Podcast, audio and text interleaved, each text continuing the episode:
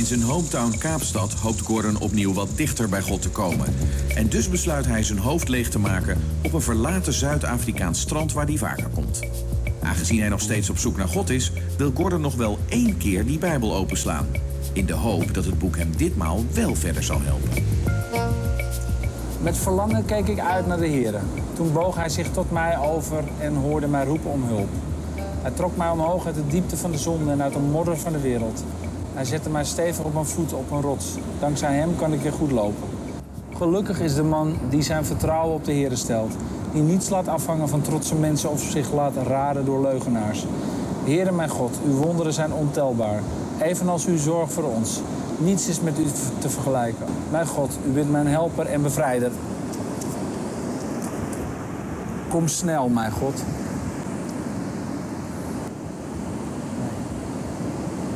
Ik kan hier gewoon heel weinig mee met zo'n Bijbel. Het is zo stom. Ik vind het zo. Ik vind het, ja.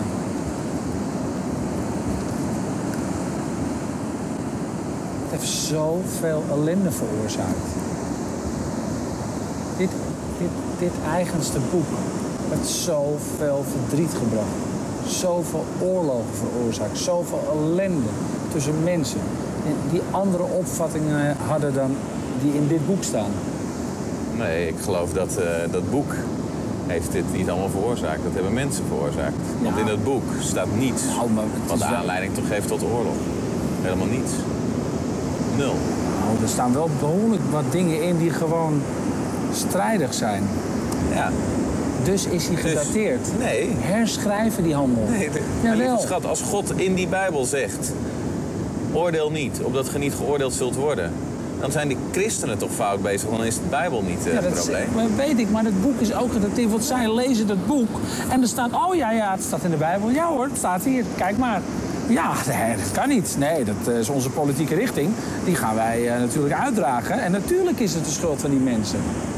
En natuurlijk weet ik ook zeker dat God dat waarschijnlijk niet zo bedoeld heeft. Maar het is wel zo opgeschreven. Goedemorgen. Ja, dan zie je Gordon even van een beetje andere kant, hè?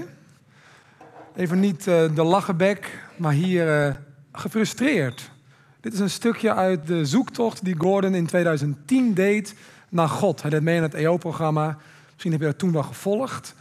Ehm, en hij liep eigenlijk aan tegen de Bijbel. Dat schijnt belangrijk te zijn, dat boek. Als je wil geloven in God. Daar spreekt God doorheen, dat is het woord van God. Maar ik snap het niet. Je ziet hem die psalm lezen, een mooi oud gebed, een oud lied op dat strand. Ik zeg, wauw, wat een mooie woorden. Maar hij zegt na het lezen, ja, ik kan hier dus niks mee. En dat kan. Vandaar is dat het thema. Is de Bijbel dan echt toe aan vervanging? Waarom lezen we nog steeds als christenen en waarom zeggen we nog steeds tegen mensen die op zoek zijn naar God, lezen de Bijbel? Waarom? Zou er niet een andere manier zijn, een betere manier om Gods woorden, Gods gedachten te leren verstaan? Daarover gaat het. En ik heb er eh, de hele week best weer mee geworsteld. Deze hele serie is voor mij een uitdaging. Omdat het redelijk rationele thema's zijn allemaal. Hè? Dit ook weer. Is de Bijbel tegenstrijdig of achterhaald? En dan ga je lezen, dan ga je onderzoeken lezen. Dan ga je internet op en dan ga je nog meer lezen. Dan ga je naar de bibliotheek, ga je nog meer lezen. En dan ga je video's kijken van wat allemaal geleerde mensen erover zeggen. En uiteindelijk zit je hoofd zo vol. En dan moet ik dat dus allemaal meenemen. En dan hier in een 20 minuten presenteren. Ja, dat lukt mij dus niet. Ga ik dus ook niet doen. Ik ga het vandaag hebben over Moederdag. Nee hoor. Dat is echt mijn thema. Nee hoor. Nee, ik, ik, heb, eh, ik heb me echt verdiept in het onderwerp. En ik hoop dat wat ik met je ga delen, dat het behulpzaam zal zijn over de Bijbel. Kennen jullie het gevoel, als je net ziek bent geweest, dat je door de supermarkt loopt en dat je dan zin hebt in heel andere dingen dan normaal gesproken? Of ben ik de enige die dat wel eens heeft? Je loopt door de supermarkt en normaal gesproken loop ik de sinaasappels gewoon voorbij. Maar nu zeggen de sinaasappels, koop mij, koop mij, pers mij uit, eet mij op. Ik ben goed voor je. Of dat je ineens geen zin hebt in dingen die je normaal gesproken heel lekker vindt. Als je net ziek bent geweest of, of wat dan ook. Dat je denkt, nou ja, het smaakt me, koffie smaakt me even niet of ik heb geen zin in uh, uh, patat. Ik heb juist ontzettend veel behoefte. Mijn lichaam roept om iets gezonds. Jullie kijken me aan alsof je dat nog nooit hebt gehad. ja, ik heb dat wel. Dan hoor ik de boodschappen bijna roepen: koop mij wel of koop mij niet. Um, soms voelt je lichaam gewoon wat je nodig hebt, denk ik. En heb je daar ook zin in. Uh, soms werkt het ook andersom. Als ik bijvoorbeeld heel moe word, uh, een tijd van hard werken, uh, korte nachten, nou, dat je leeg voelt, dan krijg ik ontzettend veel behoefte ergens aan frikandellen en, en hamburgers en Netflix kijken tot diep in de nacht. Gewoon een soort van slechte dingen die slecht zijn voor mijn gezondheid. Het is heel dubbel. Dus aan de ene kant roept je lichaam om het goede. Aan de andere kant zegt iets in je, ah, ah doe het verkeerde. Nou, van waar dit voorbeeld? Ik geloof dat de Bijbel te vergelijken is met dat gezonde voedsel dat roept en waar je lichaam ook om roept, ik heb je nodig. Ik geloof dat je kunt leven vanuit de kracht de positieve kracht die in de Bijbel schuilgaat. Ik denk dat dat niet alleen woorden zijn. Ik denk dat je kunt ontdekken, ik heb dat ontdekt een jaar of 16 geleden, dat de Bijbel voedsel is voor je ziel. Voedsel voor je geest. Dat als je dat leest en als God daardoorheen werkt, dat je ervan kunt leven. Hierover moest ik denken aan deze uitspraak uit, uh, uit de Bijbel. Het zijn woorden van Jezus. Jezus zei, er staat geschreven, de mens leeft niet van brood alleen, maar van ieder woord dat klinkt uit de mond van God. Die laten we even staan. Tuurlijk heb je brood nodig. Het is heel grappig. Uh, ons dochtertje uh, heeft een beetje moeite met eten de laatste tijd. Die wil niet altijd eten. Zeker niet de gezonde dingen. Snoepjes lukt wel. En toen zei Noah, haar broer van bijna zes, aan tafel... Feline, als je echt een paar dagen niet eet, ga je dood hoor. Toen zei Verline, toen ging ze, eten. Nou goed, je, hebt brood nodig. Ja? Of in ieder geval, je hebt voedsel nodig. Anders sterf je. Fysiek heb je het nodig. Maar Jezus zegt, je hebt niet alleen nodig om fysiek gevoed te worden, voedsel voor je lijf, maar je hebt ook voedsel nodig voor je geest. Je hebt voedsel nodig voor je innerlijk leven. En als je dat niet hoort, als je dat niet neemt, als dat geen deel van je wezen gaat worden, doordat je het tot je neemt, ga je op een andere manier, nou ja, misschien niet gelijk dood, maar ben je wel geestelijk minder levend dan je zou kunnen zijn. Je zult niet leven van brood alleen, maar van het woord dat God spreekt. Ik geloof dat God spreekt door de Bijbel. Straks ga ik uitleggen hoe dat dan werkt en wat die Bijbel überhaupt is. Ja? Maar eerst punt 1, je hebt gezond voedsel nodig. Fysiek, maar ook geestelijk. En ik geloof dat met name woorden kracht zijn voor je ziel. Hebben jullie de kracht van woorden al eens ontdekt? Nog even los van misschien de Bijbel. Als iemand woorden tot je spreekt, die kun je jaren meenemen. Positieve woorden of confronterende woorden hele negatieve woorden of juist prachtige beloftes, die gaan soms een leven lang mee en hebben uitwerking. Wij als mensen zijn heel gevoelig voor de impact van de betekenis van woorden, van taal. Ik geloof ook daarom heeft God ons zijn woord gegeven, omdat woorden door God gesproken een fantastische, positieve uitwerking op ons leven kunnen hebben. Een andere uitspraak hierover is weer van Jezus. Jezus kende het woord van God heel goed. En hij zegt een keer tegen een groep mensen, die hadden hem een wonder zien doen, namelijk dat hij brood, fysiek brood, had gebroken. Misschien ken je dat verhaal. En dat er duizenden mensen worden gevoed met slechts hoeveel broden? Vijf broden en twee visjes. Dat is een bizar wonder, wat je wel of niet kunt geloven. Ik geloof dat God alles kan, dus dat het gebeurd is. Vijf broden, twee vissen. Duizenden mensen eten daarvan dat nieuws verspreidt zich enorm. En iedereen wil dat ook wel een keer meemaken. Dus wat gebeurt er? De volgende keer dat Jezus gaat spreken, is het nog drukker. En iedereen zit daar. Ik hoop dat er een wonder komt. Zou die wat gaan doen? Daar zijn wij erbij. Daar wil je gewoon bij zijn. En Jezus zegt dan tegen die mensen dit. Weer fysiek voedsel, geestelijk voedsel. Waarachtig, dus let goed op. Ik verzeker u, u zoekt mij niet omdat u tekenen hebt gezien dat ik het ben, de zoon van God ben, dat ik heel bijzonder ben. Maar u komt omdat u brood gegeten heeft en verzadigd bent. Maar mensen, u moet geen moeite doen voor voedsel dat vergaat, maar u moet moeite doen voor voedsel dat niet vergaat en dat eeuwig leven geeft. Als wij een aantal dagen of weken, weet niet eens hoe lang precies, uh, niet eten, sterven we. Als we geen geestelijk voedsel krijgen, zullen we geestelijk niet leven. Zullen we geestelijk dood blijven? Dat we dus niks zien van die hele dimensie die er is van God. Gods plan met ons, Gods liefde voor ons, Gods leven in ons. De hele dimensie zal voor ons niet bestaan. Zullen daarvan afgesneden zijn. Maar, zegt Jezus, als je moeite doet voor voedsel dat niet vergaat, dat is het woord van God.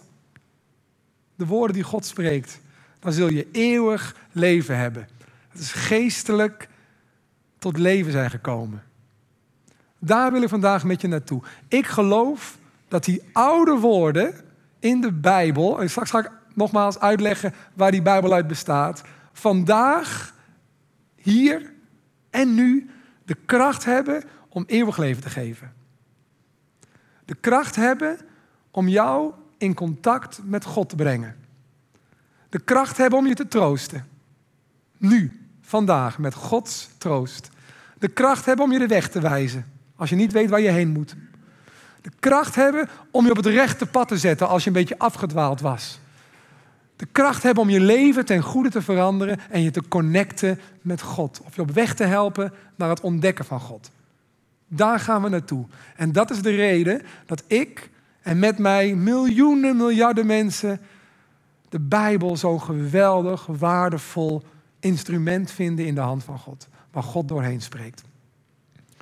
Even wat feitjes over de Bijbel. Wat is die Bijbel nou precies? We noemen het een boek, maar eigenlijk, misschien heb je het wel eens gehoord, of anders hoor je het nu voor het eerst, is de Bijbel een verzameling boeken. De Bijbel is het meest gelezen, meest vertaalde en meest gedrukte boek ooit, wereldwijd. Het is een ongekend, veel verspreid en gelezen boek. Als je de grafiekjes ziet van de boeken die eh, gedrukt zijn en gelezen, dan zie je dit, dit, dit, dit, dit, wop. En dat is dan de Bijbel. Far above al die anderen. Een oplage van jaarlijks 100 miljoen. Dus elk jaar komen er 100 miljoen Bijbels bij. Geen ander boek had zoveel invloed op onze cultuur. Zeker in Europa, ons denken, onze cultuur, onze politiek, onze wetten zijn doordrenkt van de wijsheid en het leven uit de Bijbel. Zo'n duizend jaar heeft het gekost om de Bijbel te schrijven. In die zin, de boeken die de Bijbel vormen, zijn geschreven over een periode van zo'n duizend jaar. En daarom is het zo bijzonder dat de oudste schrijvers, in die zin de mensen die in het begin van die duizend jaar zaten, zoveel connectie hebben met de schrijvers van veel later. Hoe voorspellingen van mensen hier uitkomen in een Bijbelboek hier. Er is één verhaal door de Bijbel dat verteld wordt. En het wijst ons op de liefde en het wezen van God. En uiteindelijk ook, het wijst ons naar en op de Heer Jezus Christus, de Zoon van God waar wij zoveel van houden en die zoveel van jou houdt. Heel bijzonder, over duizend jaar. 66 boeken zijn het. Heel verschillende boeken ook, in heel veel verschillende literaire stijlen. Je hebt uh, ja, een soort memoires, je hebt geschiedenis, je hebt mensen die uh, profeteren, dus vertellen over wat God ze heeft laten zien over de toekomst of over de tijd waarin zij op dat moment leven. Je hebt liederen, je hebt poëzie, je hebt een prachtig verhaal over de liefde tussen man en vrouw. Verschillende literaire stijlen, 66 boeken, geschreven door 40 verschillende auteurs. Dus 40 auteurs hebben aan de Bijbel gewerkt. Dat geeft in mijn ogen meer betrouwbaarheid. Het is niet slechts één persoon die op een bepaald moment een boek in gedachten kreeg en zei: Dit is van God.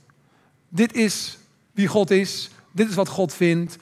En dat is het. En ik kan het niet fout hebben, uh, want ik ben de man die het boek heeft gekregen. In dit geval van de Bijbel hebben 40 mensen over een periode van duizend jaar inspiratie van God gekregen. Zijn door God geïnspireerd om een stukje van dat verhaal op te schrijven. En nogmaals, het is bijzonder om te zien hoe die verschillende boeken in elkaar grijpen en bij elkaar horen. Het is heel bijzonder dat totaal verschillende mensen qua opleidingsniveau, je hebt hoogopgeleide mensen die schrijven, je hebt laagopgeleide mensen die schrijven, vrije mensen en mensen in gevangenschap. Mensen die altijd geloofd hebben en mensen die overvallen waren door het bestaan van God en van Jezus. Mensen die, um, nou, enzovoort. Mensen uit alle lagen van de samenleving, gelovig of ongelovig opgegroeid. Heel bijzonder. 40 verschillende auteurs. Je hebt het Oude Testament in de Bijbel. Dat is het dikste deel, dat is het eerste deel. Dat is de geschiedenis van God met zijn volk Israël tot de geboorte van Jezus. Daarin leer je God kennen, Gods karakter kennen, Gods principes kennen, de wet en, en, en hoe God denkt over hoe mensen moeten leven, wie Hij is uiteindelijk. Maar ook daarin al veel beloftes over die bijzondere figuur die zou komen. De Messias, de beloofde bevrijder, Jezus. Het Nieuwe Testament begint het verhaal van Jezus te vertellen. Als Jezus op aarde komt en gaat dan door, zie je de kerk, de christelijke kerk ontstaan. En krijgen we onderwijs over hoe we de Heer Jezus kunnen leren kennen en volgen. En eindigt met openbaringen waar het spreekt over de toekomst. Wat er zal gebeuren. Hoe de wereld tot een einde zal komen. Hoe er een nieuwe tijd zal beginnen. Een nieuwe hemel, een nieuwe aarde. En wat Gods plannen, uh, waar ze heen zullen gaan. Veel mensen lezen dag en nacht, bijna, elke dag sowieso uren in die Bijbelboeken en zeggen ook dat ze veel in onze tijd waarheid zien worden wat in Openbaringen, dat laatste boek van de Bijbel, voorspeld staat. Het is een boek dat over nu ook gaat, over ons gaat. De eerste Nederlandse vertaling van de Bijbel verscheen in 1637. Nou, dat zijn zo wat wat feitjes, die kan je allemaal gewoon opzoeken. En misschien heb je dat er wel eens gedaan. Maar wat is nou, los van al deze feitjes, wat kun je hier nou mee? Bewijst dit dan dat God vandaag door de Bijbel spreekt? Ja, fijn dat het het meest gelezen boek is. En sommige boeken in de Bijbel ook tot wereldliteratuur behoren. En wat bijzonder dat het in duizend jaar geschreven is. Ja, 66 boeken, dat is niet niks. Maar wat kun je daar vandaag mee? Waarom is het dan zo belangrijk voor je leven? Ik vond de Bijbel altijd een vreselijk moeilijk en saai boek. Toen ik van de basisschool ging, in groep 8, kreeg ik een, eh, een Bijbeltje mee. Ik zat op een ecumenische basisschool, de Ark, in Espel, een klein dorpje. En alle kinderen die naar de middelbare school gingen, kregen dan een Bijbeltje mee. Nou, kreeg ik. Die heeft in mijn kast gestaan een aantal jaren. En als ik dan eens bladerde, gewoon een soort nieuwsgierigheid, als ik me eens verveelde op een regenachtige dag, dan zei het me niks. Ik was een beetje zoals Gordon, die, die op het strand zat en zegt: Ja, ik lees het wel, maar ik heb er niks mee. Ik vond het moeilijk. En toch zijn er mensen die datzelfde lezen en iets anders erover zeggen. David, liedschrijver, koning David van het Joodse volk van eeuwen geleden, die zei over de Bijbel het volgende. Uw woord is een lamp voor mijn voet. Het is een licht op mijn pad. Voor David was de Bijbel niet alleen een boek, een verhaal, maar voor hem was het een persoonlijke gids. Een persoonlijke lamp voor zijn voet en een licht op zijn pad waardoor hij stapjes kon zetten. Hij zag Gods leiding door die prachtige oude woorden die David al kende. Uw woord is een licht op mijn pad. Dat is gaaf. Als de Bijbel zo tot leven komt en je daardoorheen leiding ontvangt. Ik ga jullie niet vragen om daar wat over te vertellen, maar ik weet dat hier ook heel wat gelovige mensen zitten. En aan die mensen heb ik een vraag. Ik ga nog, nogmaals niet naar je toe komen om je te vragen om het uit de doeken te doen. Maar mijn vraag is dit. Wie van jullie zegt, ja, ik heb in mijn leven wel eens ervaren dat God mij concreet de weg heeft gewezen door de Bijbel heen? Als je nou niet gelooft, moet je eens kijken.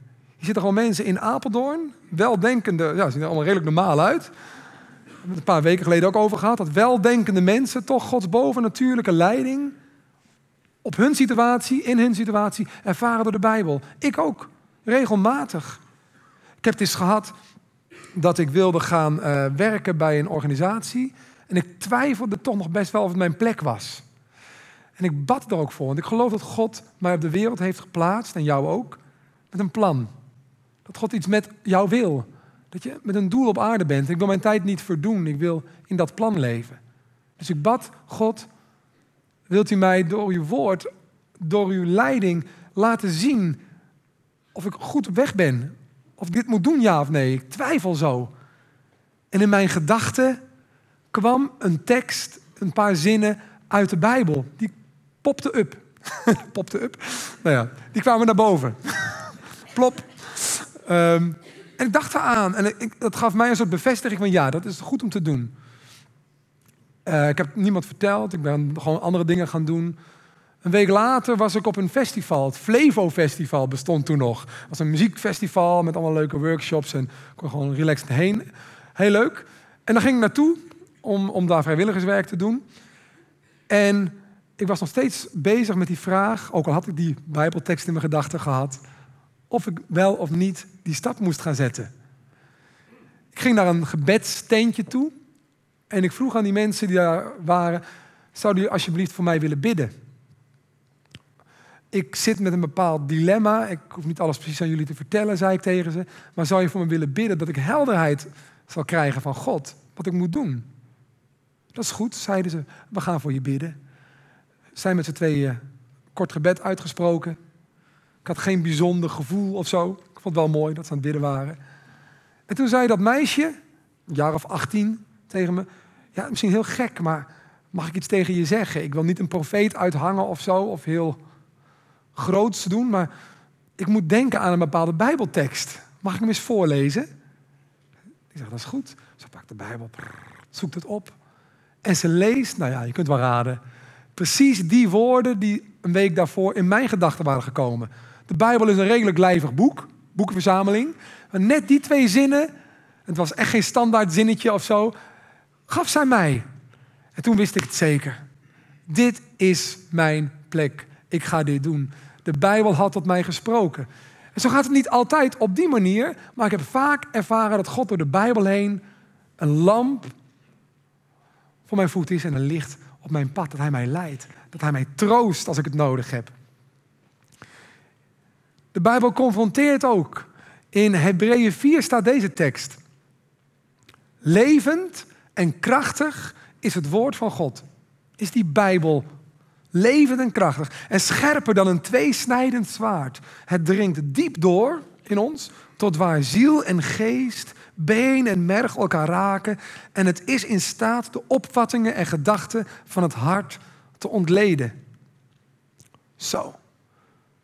Dus de Bijbel, als ik dat lees, dan hou ik mezelf een spiegel voor en kijk ik naar Gods principes, maar leer ik ook mezelf kennen. Het snijdt dwars door al mijn schone schijn heen. Het laat mij zien wie ik ben als ik mij spiegel aan de Bijbel. En dat is niet altijd een fijne ervaring, maar wel altijd een goede ervaring. Om, om te zien, wow, zo denk ik dus. Wow, zo ben ik dus. En wow, dit wil God dus. En daar zit nog wel een verschilletje tussen.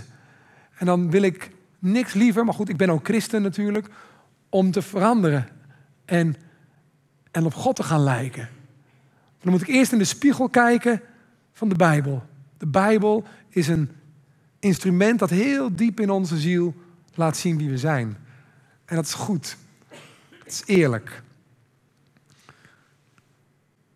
Ik heb wel eens gehad dat ik met, uh, met Suzanne wat, wat uh, strubbelingetjes had. Zijn, volgende week zijn we elf jaar getrouwd. Dus het gaat nog steeds uh, het gaat goed. We zijn er wel goed doorheen gekomen, die strubbelingetjes. Maar het was, was even niet zo'n fijne tijd. En ik, ik las in de Bijbel. Helemaal niet met het doel van, nou, wat moet ik nou in deze situatie of zo. Ik was gewoon aan het lezen. En toen las ik in de Bijbel. Mannen, geef uzelf voor uw vrouw. Offer uzelf op voor haar, zoals Jezus zich heeft opgeofferd voor de kerk. Dien je vrouw. In die zin, offer jezelf op voor haar. Til haar op. Heb haar lief.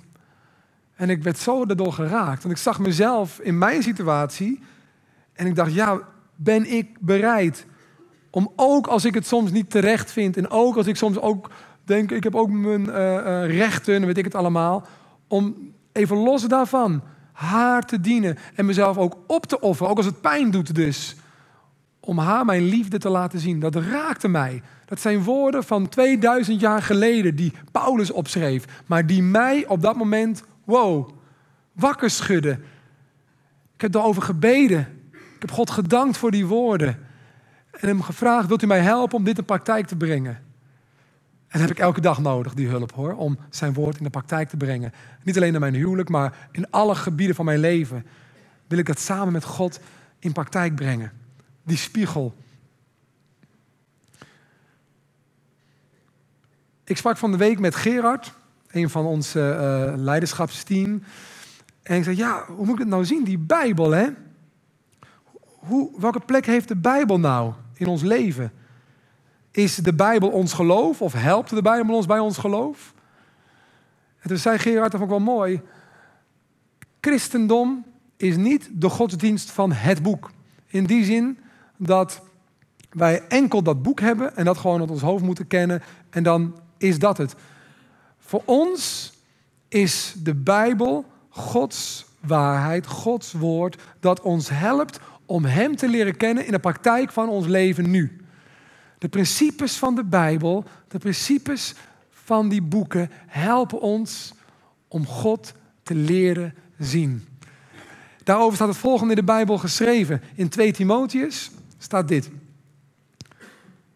Er werd geschreven aan een jong gelovig, iemand die ook leider moest zijn van een, van een kerk. Alles wat in de heilige boeken staat, komt van God. Geïnspireerd door God. Daarom kun je alles wat erin staat gebruiken om uitleg te geven over het geloof. Je kunt het ook gebruiken als mensen verkeerde ideeën hebben of verkeerde dingen doen. En je kunt het gebruiken om mensen te leren hoe ze goed moeten leven. De heilige boeken ken je al sinds je kindertijd. In die boeken kun je wijsheid vinden. Voedsel voor je ziel. Ze leren je dat mensen gered kunnen worden door het geloof in Jezus Christus. De Bijbel wijst je op God. De Bijbel wijst je op Jezus. De Bijbel geeft je wijsheid. Maar uiteindelijk brengt alles je een stap dichterbij wat het allerbelangrijkste is dat jou innerlijk verbonden raakt met God. En dat je een kind van God wordt, niet uit theorie, maar in de praktijk. Dat het gaat leven. Voor mij was het op mijn twintigste, ik heb het vaker gezegd, misschien voor sommigen hier te vaak, dat ik op mijn knieën zat en dat God mij het leven gaf. Mijn ogen gingen open. Dat het waar is wat ik allemaal verteld heb vanochtend. Dat geloofde ik vroeger niet. En toen pakte ik weer die Bijbel, want het was de enige Bijbel die ik had van de groep 8 juf die ik had meegekregen. En ik ging hem lezen. En ik las een psalm, zo'n lied van David, waar we ook een stukje van gelezen hebben. En ik was ontroerd, want dit ging over mij. Ik herkende mezelf in Davids gevoelens. Maar God had het wonder gedaan om het licht aan te doen in mijn denken, het licht aan te doen in mijn geest. En ik was verbonden met Hem. En die woorden die ik las kwamen zo anders binnen toen. Je hebt leven nodig, Je hebt de God van de Bijbel nodig om God in de Bijbel te ontdekken. En tuurlijk, je moet ergens beginnen, dus ga lekker in de Bijbel lezen. En als je nog geen Bijbel hebt, we hebben een Bijbel voor je. Ga die Bijbel halen. Het kost je geen geld, dan wil je me gewoon meegeven. En ga daarin lezen. En ga dan ook bidden. Dat tijdens dat lezen van die Bijbel, dat God licht geeft in je gedachten. Dat God, ik zeg het nu even geestelijk, je opnieuw geboren laat worden. Dat je geestelijk zult gaan leven. Zoals Jezus zei, je zult niet leven van brood alleen, maar ook van de woorden van God. Maar dat kan alleen met zijn hulp. En hij wil je die hulp ook geven. Ik vind het zo bizar dat ik jullie niet goed ken. Dat ik niet weet dat jullie nodig hebben. En hier keer op keer, voor sommigen van jullie al jarenlang, dit verhaal aan je vertelt, terwijl ik helemaal niet weet wie jij bent. Ik zat net achterin en ik zat die kant op te kijken. En keek zo even over de hoofden heen. Dan ging het ook naar de gezichten. En ik dacht, nee, die ken ik niet, die ken ik niet, die ken ik niet. Hey, hoe oud zou die zijn? Zou diegene de liefde van God al kennen? En ik wist het van niemand. Maar één ding dacht ik. Ik hoop zo en ik bid je zo toe dat de liefde van God reëel voor je zal zijn. Dat het wonder van God, dat je Hem leert kennen, in je leven zal gebeuren. En daarbij is de Bijbel van onschatbare waarde. En als je eenmaal christen bent, is het een licht voor je als het donker is. Hou vast als het soms even niet meer voelt. Het is gegeven. God heeft zijn woord gegeven. In mijn diepste dalen en grootste onzekerheid was het Gods woord, die Bijbel, die oude woorden, die mij hier en nu kracht gaven. Toen ik niet kon slapen in de nacht, omdat ik bang was dat ik zou sterven, fysiek zou sterven. Toen waren het woorden uit de Bijbel die in mijn gedachten omhoog popten weer. Niks zal mij scheiden van de liefde van Christus. Mijn leven is veilig in Gods hand. Enzovoort, enzovoort. Wie schuilt in de schaduw van de Almachtige kan rustig gaan slapen. Enzovoort, enzovoort. Het zijn allemaal woorden van God. Maar die hadden niet op kunnen poppen als ik ze niet eerst tot me had genomen. Neem Gods woord tot je en je zult zien hoe Hij het gaat gebruiken in je leven. Ik wil een lied voor je zingen en dan graag voor je bidden. En ik hoop dat ik je een beetje nieuwsgierig heb gemaakt naar het effect van de Bijbel. Ga het lezen. En ik weet hoe lastig het is. Ga het lezen of ga het weer lezen. Pak het weer eens uit de kast. Maak er weer een principe kwestie van. Als je gelovig bent, sommigen van jullie zijn dat, om dat woord te kennen. Want wat je, waar je mee vult, dat zal je beïnvloeden. En dat wil de Bijbel je beïnvloeden ten goede. Goed. Het lied dat ik wil zingen heet Hetzelfde liedje.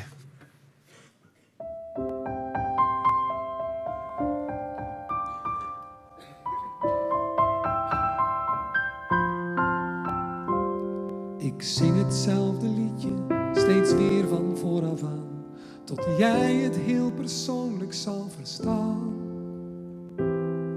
Andere woorden, andere melodie, tot je horen zult, tot je Jezus ziet.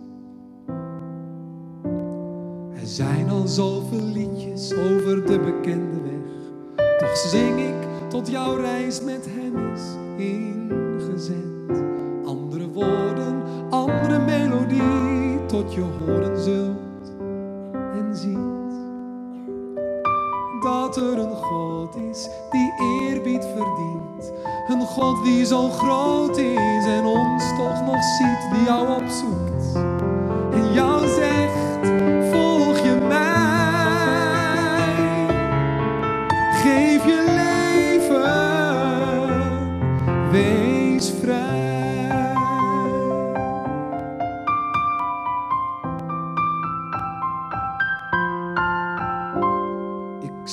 jou mijn liedjes, een liefdesbriefje van die ander.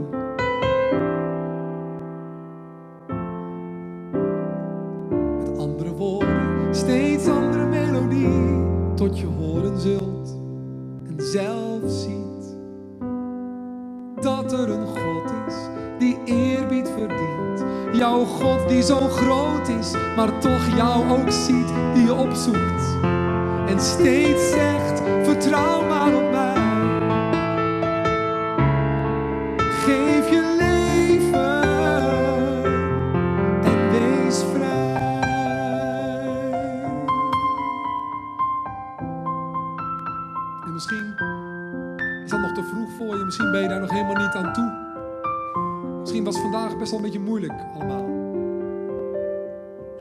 Geduldig.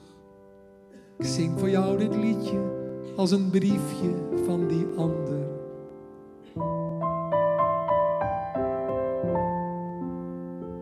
Vol liefde kijkt hij op jou neer.